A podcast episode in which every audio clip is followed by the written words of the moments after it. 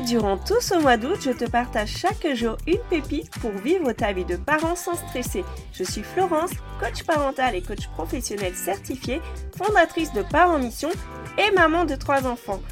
Mon but dans ce podcast, c'est de t'inspirer, t'encourager, te booster dans ta mission de parent. Bonne écoute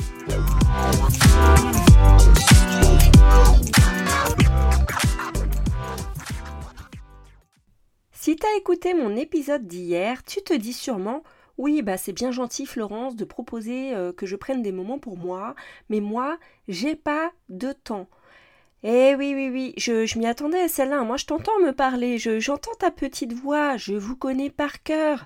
Oui, c'est difficile, je le sais, de prendre du temps quand on est parent, surtout quand on a plusieurs enfants, qu'on n'a pas forcément de relais familiaux. Euh, si t'es maman ou papa solo, ça peut être encore plus compliqué.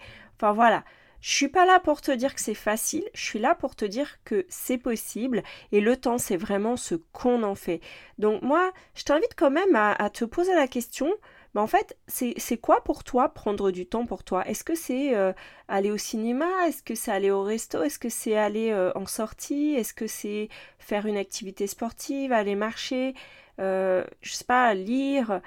Voilà, demande-toi déjà, c'est quoi prendre du temps pour toi? Qu'est-ce qui te ressource? Qu'est-ce qui te fait du bien?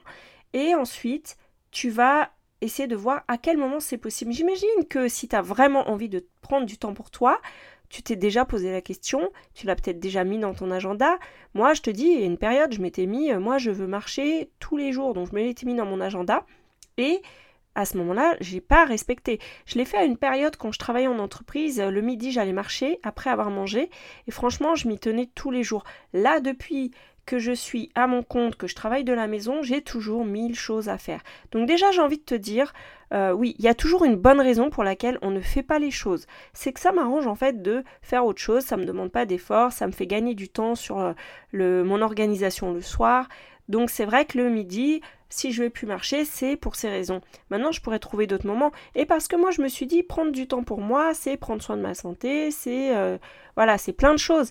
Mais en fait, ça peut être tout simplement de lire un bouquin le matin tranquillement avant que les enfants se réveillent. Ça aussi, il y a une période de l'année où j'ai réussi à le faire. C'est quand j'étais enceinte de ma petite dernière qui a deux ans et demi et euh, que les deux grands étaient plus grands, donc ils se levaient plus tard.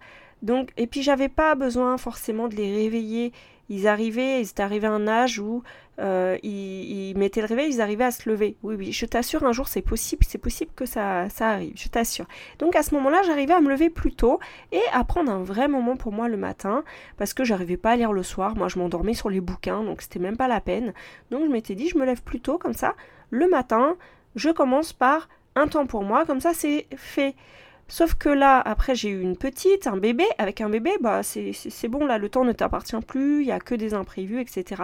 Donc, je me suis dit, bah, là, à ce moment-là, c'est plus possible de faire comme ça. Donc, je l'ai pris le soir. Je l'ai pris le soir parce que j'arrivais à la coucher, elle s'endormait. Ou alors, euh, voilà, si c'était avec bébé, bah, je le prenais avec bébé, du moment qu'elle me dérangeait pas. Mais en fait, c'est toujours possible. C'est toujours possible. Il y a un truc qui fait que des fois, on a on n'arrive pas. C'est vrai que euh, on est sollicité tout le temps par des réseaux, par euh, des, la stimulation, euh, enfin les notifications, les appels, les messages. C'est vrai que ça demande vraiment de d'instaurer un cadre autour de ça. donc moi, la chose que je t'encourage à faire, c'est de planifier. C'est vrai, si tu arrives à te fixer un temps, même si c'est qu'une fois dans la semaine, pour euh, par exemple une activité que tu aimes bien, si c'est à l'extérieur de chez toi, si c'est plus facile, fais-le comme ça. Si c'est chez toi, parce que là, tu es dans une situation où tu peux pas forcément faire garder tes enfants, etc., bah c'est comme ça, tu vois. Adapte aussi euh, ce, ce moment-là à ta propre situation. Ensuite, c'est aussi de communiquer. C'est pas parce que toi tu as décidé quelque chose que les autres en ont conscience et que du coup ils vont te prendre en compte. Donc parle ouvertement euh, avec ta famille, euh, avec euh, ton conjoint, ta conjointe, avec tes enfants, avec tes amis au sujet de tes besoins. Et ils peuvent t'aider à trouver un moment, même en te soutenir en s'occupant de quelque chose. Tu pourrais être étonné en fait. Et ensuite, tu peux être flexible.